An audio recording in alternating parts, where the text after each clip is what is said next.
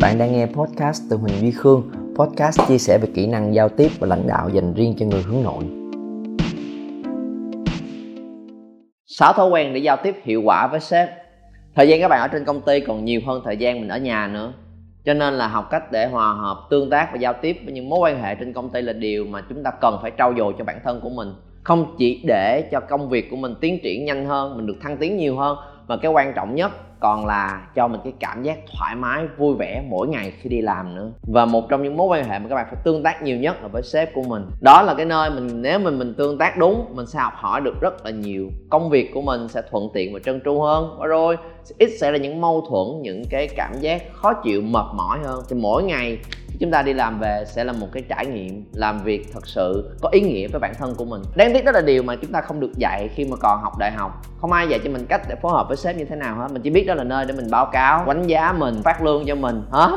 Và mình không biết cách làm sao để có thể phối hợp với mối quan hệ đó cho thiệt là tốt. Và hầu hết những cái căng thẳng, những cái stress mà chúng ta có trong công việc của mình là đến từ việc làm việc với sếp. Và một thống kê luôn là hầu hết những nhân viên khi họ nghỉ việc lý do quan trọng nhất là bởi vì không hòa hợp được với sếp. Nên cái từ đó sếp boss là cái mà khiến cho rất nhiều những bạn à, đi làm chúng ta cảm thấy mệt mỏi và khó khăn.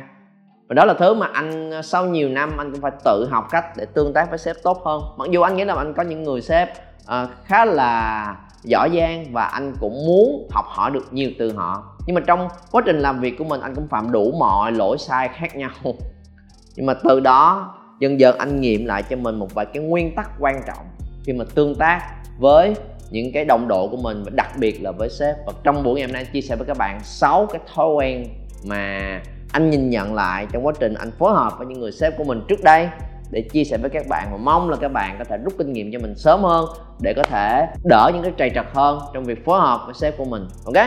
Thói quen giao tiếp số 1 đừng đưa người khác vào thế, không có sự lựa chọn.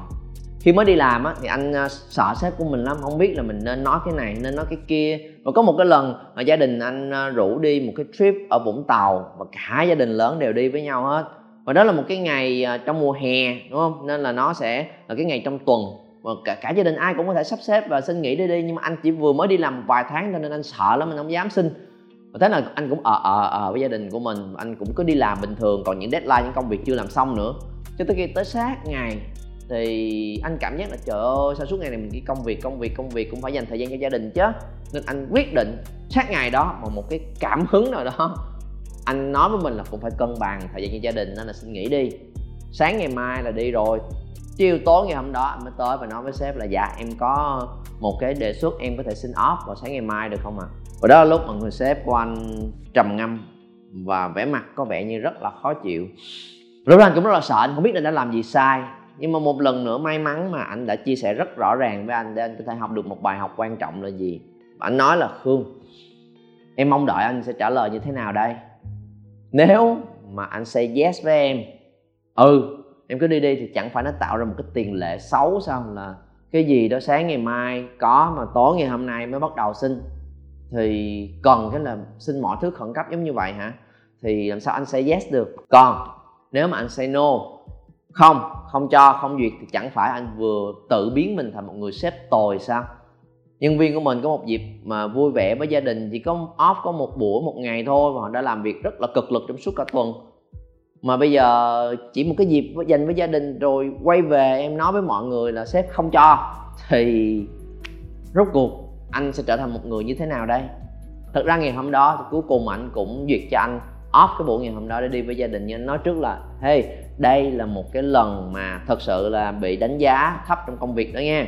Anh nói thẳng với anh luôn và sẽ cần rất nhiều những cái nỗ lực để lấy lại cái sự đánh giá cao hơn cho cái hiệu suất trong công việc của mình. Và đó là cái lỗi sai mà anh phạm phải để mà anh nhận ra là đôi khi những cái suy nghĩ của mình, chính cái nỗi sợ của mình sẽ làm cho mọi việc trở nên phức tạp và phiền phức hơn. Thà chúng ta nói ngay từ ban đầu để còn thời gian trao đổi, thảo luận thì sẽ có nhiều cái option những cái lựa chọn để đưa ra và sẽ có những cái hành động mà cả hai bên sẽ được cùng thống nhất với nhau để đưa ra một cái kết quả mà thực sự vẹn toàn. Còn nếu mình để càng gấp càng sát giờ thì đó là lúc mà mình đẩy cái người bên kia, và đặc biệt là sếp của mình vào thế không có sự lựa chọn, và một người bị đẩy vào thế không có sự lựa chọn là một cái cảm giác cực kỳ khó chịu và bức bối. Thói quen giao tiếp số 2 tìm hiểu và dự đoán trước nhu cầu của sếp. Anh có hai người sếp, mà sau một hồi làm việc, anh thấy cả hai người đó có, những cái thói quen sử dụng cái cách tương tác giao tiếp công việc rất là khác nhau. Một người sếp là người theo kiểu old school, nghĩa là gì? Nghĩa là không thích những cái thiết bị công nghệ lắm. Mọi thứ anh đều ghi chép vào trong sổ của mình không? Thích những cái cái gì đó in ra, anh nhìn và anh quan sát, góp ý sẽ quật chỗ này, ghi chỗ kia thì sẽ dễ để nhận hơn. Một người sếp thì là làm việc từ xa nên là mọi thứ đều qua online. Cho nên là khi mà làm việc với người sếp này, anh tìm hiểu và anh biết là nếu mà muốn duyệt được nhanh nhất, nếu mà muốn cái người đó đọc được cái thứ mà mình gửi tới cho họ tốt nhất thì anh không chỉ gửi email để mà có thứ xác nhận sau này, có thể lục lại để coi, đúng không? Và nếu mà anh chỉ đợi thôi thì có thể là một ngày, hai ngày hoặc lâu lâu nhắc anh cũng nói ờ để anh xem. Nhưng mà rồi anh cũng bị công việc này, công việc kia cuốn đi. Và bởi vì cái cái việc mà sử dụng email để nhớ những chuyện đó không phải là cái nằm trong cái thói quen làm việc của anh.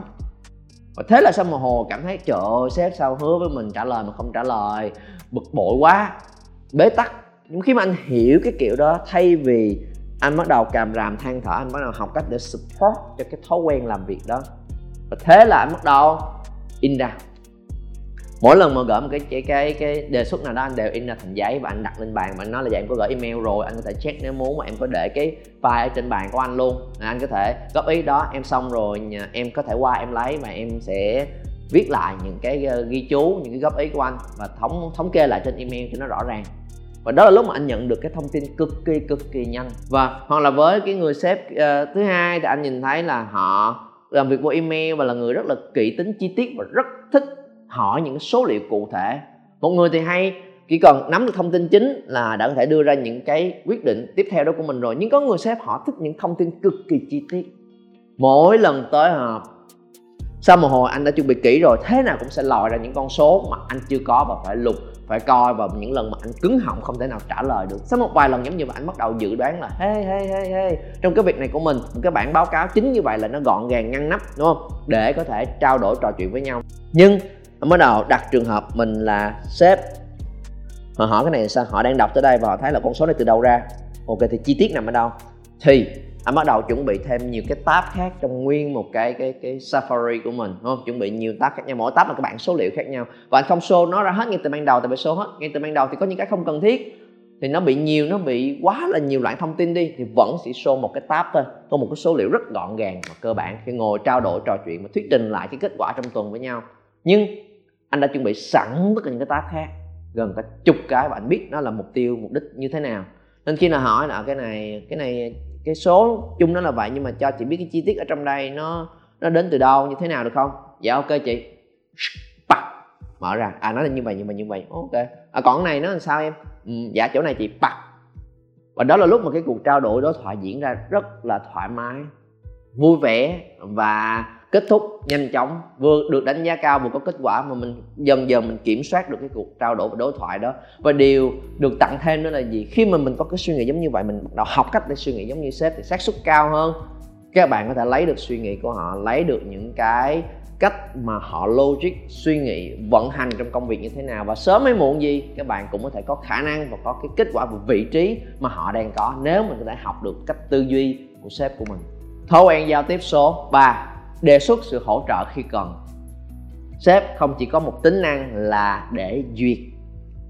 Nghĩa là gì? Hỏi mọi người hay nghĩ là khi có một cái đề, đề xuất gì đó mình phải tự bỏ ra hết chất xám của mình ra một cái đề xuất thiệt là tuyệt vời gửi lên mà sếp chỉ coi ok đồng ý duyệt em. Cái này không duyệt sửa lại em. Trời ơi và phải. Rất rất là khó khăn trong quá trình đó nhưng họ không nhận ra là còn một cái thứ chúng ta có thể nhờ phối hợp với sếp nữa là có sự hỗ trợ và họ có thể brainstorm thảo luận và input cho mình những cái ý để mình làm tốt hơn trong cái quá trình của mình. Nếu mình có gặp những khó khăn và vấn đề và cái mà anh học được nhiều nhất là trong cái lần mà anh nhận được nhiệm vụ lên một cái chương trình thiết kế một cái chuỗi trải nghiệm ở Singapore. Lúc đó à, anh nhận nhiệm vụ là làm một cái event ở bên Sing. Và ở thời điểm đó anh không rành lắm về bên Singapore nó như thế nào. Thành ra là rất trầy trật để làm. Và cứ đợi tới deadline để trình bày lên và mỗi lần trình bày đều bị khiển trách và feedback rất là nhiều. Sao có cái này? Tại sao cái này là đi lộ trình này? Cái này đâu ra? Chỗ này có gì hay? Và anh đều đổ mồ hôi để trả lời tất cả những cái băn khoăn đó. Và về anh stress, rất là căng thẳng, không biết làm sao để làm tốt hơn. Cho tới một hồi anh nhận ra là, ê, trong quá trình mình chuẩn bị, sao mình không cần phối hợp với những người rất là giỏi, rất là rành để cùng nhau thảo luận để ra một cái kế hoạch tốt hơn? Và đôi khi cái người rành đó chính là sếp của mình đấy. Bởi vì sếp của mình đã từng học và từng sống ở bên xuyên mà rất rành về chuyện đó. Và thế là anh thay đổi cái tư duy của mình. Anh đến để làm liều. Anh hỏi một câu tại dạ lần này em xin book một cuộc họp, nhưng không phải là cuộc họp để trình bày và thuyết trình về cái ý tưởng để mà xin được duyệt, mà xin book một cuộc họp để brainstorm cùng với nhau được không ạ? à? Em mong là nhận được input cho vấn đề này, vấn đề này. Bởi vì em đang gặp cái băn khoăn chỗ này. Em đã làm những cái này cái này cái này rồi mà vẫn thấy nó chưa có được trọn vẹn lắm. Nên là em mong là sẽ được góp ý chỗ này chỗ này thêm và discuss cùng với nhau được không ạ? À? và câu trả lời là yes. Thì tới đó ngày hôm đó anh cởi bỏ hết tất cả những áp lực tâm lý của mình. Không cần cố để chứng minh cho ai hết, không cần cố là chỗ này hay, chỗ này tốt. Quanh tráng thật sự bày ra sự thật đó là tất cả những gì em có, cái này em thấy tự tin, cái này em thấy nó ổn rồi nè. Phần này em thấy không ổn không ổn chỗ nào. Em đã làm cái gì mà vẫn thấy nó không ổn. Và chờ đợi xin được góp ý feedback và chia sẻ ra mọi thứ rất chân thành, rõ ràng và thực tế. Không cần cố. Sau buổi ngày hôm đó, có những góp ý, những thống nhất để ra được một cái plan hoàn chỉnh và nó hợp lý hơn rất rất rất là nhiều. Và quan trọng là đỡ stress hơn rất là nhiều. Nên nhớ không nhất thiết là chúng ta phải luôn cố thể hiện trước sếp của mình, mà mình có thể đến như một cái nhân viên chủ động để đề xuất sự hỗ trợ từ họ thói quen giao tiếp số 4 mỗi lời từ chối từ sếp là một cơ hội để phát triển. Ngày xưa khi anh mà lên kế hoạch tài chính cho một cái event cuối năm của công ty và anh làm rất là tâm huyết và gửi lên cho sếp, ban bên giám đốc tài chính để duyệt. Và câu trả lời anh nhận được là, không duyệt, chỉ có hai từ thôi. Mình thấy là, ồ, mà sao không duyệt chỗ nào? Sao không nói rõ đi? Cái gì cũng mơ mơ hồ chung chung giống như vậy. Và anh cảm thấy mới đầu cảm thấy rất là mệt mỏi và tiêu cực về chuyện đó, nhưng sau đó mới đầu nghĩ lại là ok, có khi mình là người phải tự làm rõ những cái này hơn và đó nó cho mình cái cơ hội để nhìn lại xem là, ê, tại sao lại không duyệt vậy? Và mình phải là người đi tìm ra được cái câu trả lời là tại sao? Thay vì là họ đưa, họ mớm mồi cho mình luôn, thì đó là với tâm thế của một employee một cái nhân viên không biết gì người ta mới cầm tay chỉ việc à cái này không gì, bởi vì chỗ này không tốt, chỗ kia không tốt nè. Khi mà mình được chỉ ra rõ ràng và cụ thể, có nghĩa là năng lực của mình vẫn còn chưa tốt lắm nên người ta mới chỉ và mớm cho mình nhiều. Còn nếu mình nhận được một cái câu trả lời, một lời từ chối ngắn gọn mà không giải thích gì nhiều hơn, nghĩa là có một cái niềm tin đặt vào bản thân của mình là mình sẽ là người tự tìm ra xem mình sai chỗ nào. Và với cái suy nghĩ đó bắt đầu tự dò lại là rốt cuộc có chỗ nào không ổn với ta? Và mỗi chỗ, mỗi hàng, mỗi cái mục anh đều double check và suy nghĩ thật là kỹ lưỡng. Và anh nhận ra là à thì ra các bạn kế hoạch cũ, anh vẫn suy nghĩ chưa có được thấu đáo lắm. Và anh gửi lên tiếp, gửi lên tiếp. Và sau mỗi lần mà không được duyệt giống như vậy, anh đều là người không mong đợi là là cái người sếp đó phải giải thích chỉ cho mình biết cụ thể là mình sai chỗ nào. Mình bắt đầu hiểu rõ hơn và nhìn nhận lại và tự dùng cái đầu của mình để suy nghĩ xem nó sai chỗ nào vậy ta ok và sau 4 năm lần giống như vậy, anh mới bắt đầu được phản hồi dài hơn. Khi mà anh nói là dạ em đã chỉnh lại chỗ này tốt rồi. Chỗ này em thấy nó nó nó cũng ổn. Có cái điều chỗ này em băn khoăn giống như vậy như vậy như vậy. Và trình bày ra về những suy nghĩ của mình. Và đó là lúc mà anh bắt đầu nhận được những cái góp ý chi tiết rõ ràng hơn và chốt lại được cái đề xuất đó. Cho nên là đôi khi các bạn sẽ nhận được một cái phản hồi chỉ là một cái quyết định từ sếp của mình thôi.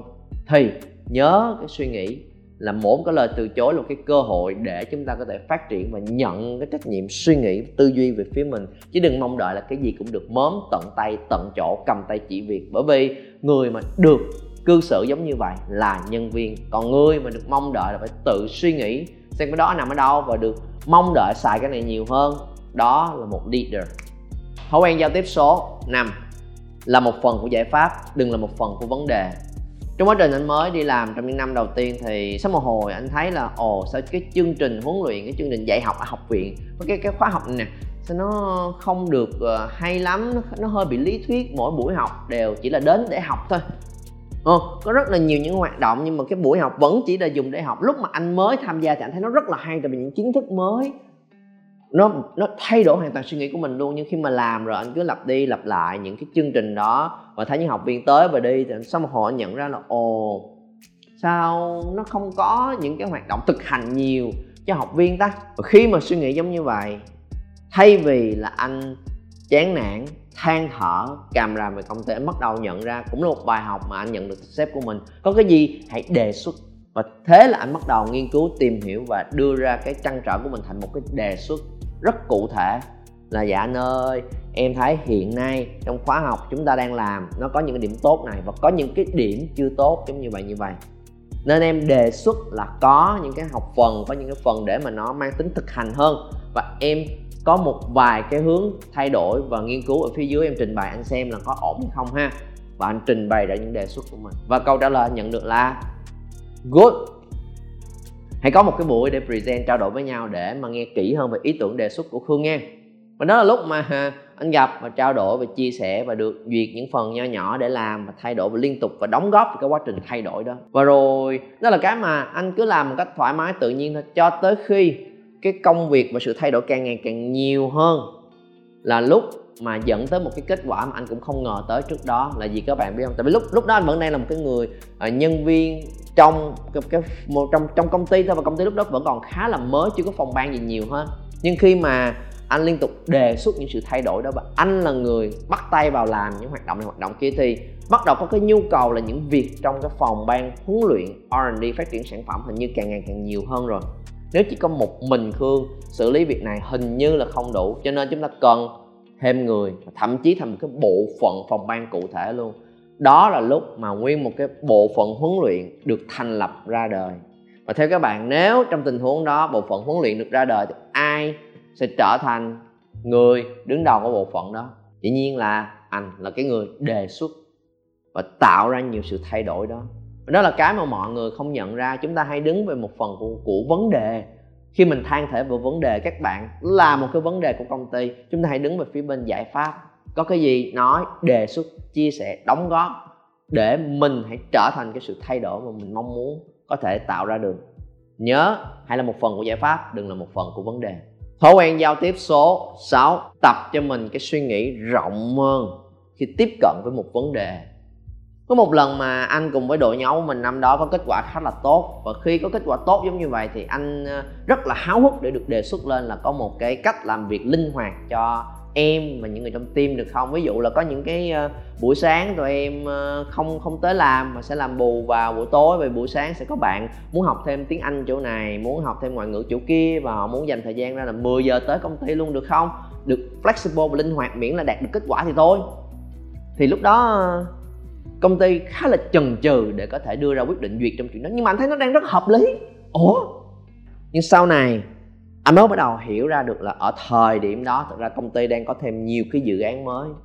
Và mỗi dự án mới đang thúc đẩy tinh thần của mọi người là cố gắng hoàn thành đi. Và tự nhiên có một phòng ban nào đó, khi cần phối hợp thì đúng cái ngày thứ ba và thứ năm đó, tự nhiên không có mặt thì cái việc phối hợp sẽ rất rất là khó khăn. Là cái thứ nhất. Cái thứ hai, team này có kết quả nhưng có một cái team khác đang không có kết quả nếu mà mình promote cái team này lên nhiều quá, có nghĩa là họ được cái này, được cái kia nhiều quá, thì một cách nào đó nó có ảnh hưởng tới cái tinh thần bên kia, họ lại càng bị tiêu cực hơn hay không? Mà có rất nhiều những bài toán mà cái người đứng ở góc độ rộng hơn họ sẽ nhìn. Và lúc đó anh nhận ra là, hey, cái cái góc nhìn của mình hơi bị cục bộ, mình chỉ nhìn cái việc của mình, team của mình, nhiệm vụ của mình thôi, và đề xuất những cái tốt cho mình, và mình nghĩ như vậy là tốt cho cho tập thể. Thì thường cái kết quả mình nhận được sẽ không nhiều như mình nghĩ.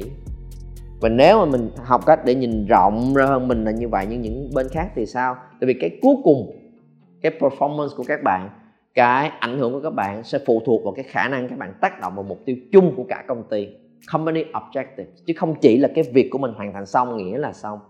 Và đó là lúc mà khi mình nhìn rộng ra hơn thì mình sẽ có một cái đề xuất hợp lý hơn, có một cái góc nhìn mà nó thật sự thấu đáo hơn. Và một lần nữa, khi mình có được góc nhìn giống như vậy rồi, thì nó sẽ dễ để có được cái sự đồng ý trong cái đề xuất của mình. Và một lần nữa, cái suy nghĩ đó nó sẽ khiến cho mình nhìn mọi thứ rộng ra hơn. Và đó là lúc chúng ta sẽ có tư duy của một leader xác suất cao. Mình có thể trở thành một người leader sau này. Và nếu các bạn nghe tới đây và thật sự rất là nghiêm túc, quyết tâm, muốn tìm một cái phương cách mà nó bài bản, lộ trình hệ thống hơn để có thể giúp cho mình teamwork tốt trong công việc, đặc biệt là dành cho những bạn quản lý cấp trung. Các bạn đã đang là leader hiện nay rồi, nó sẽ có cái khó khăn giao tiếp cực kỳ khó khăn, đặc biệt là đối với sếp là gì? Bởi vì ở dưới mình có cấp dưới, trên mình có cấp trên. Mình là người nằm ở giữa. Làm sao giao tiếp cho sếp tốt mà vẫn có thể phối hợp tốt với nhân viên ở dưới?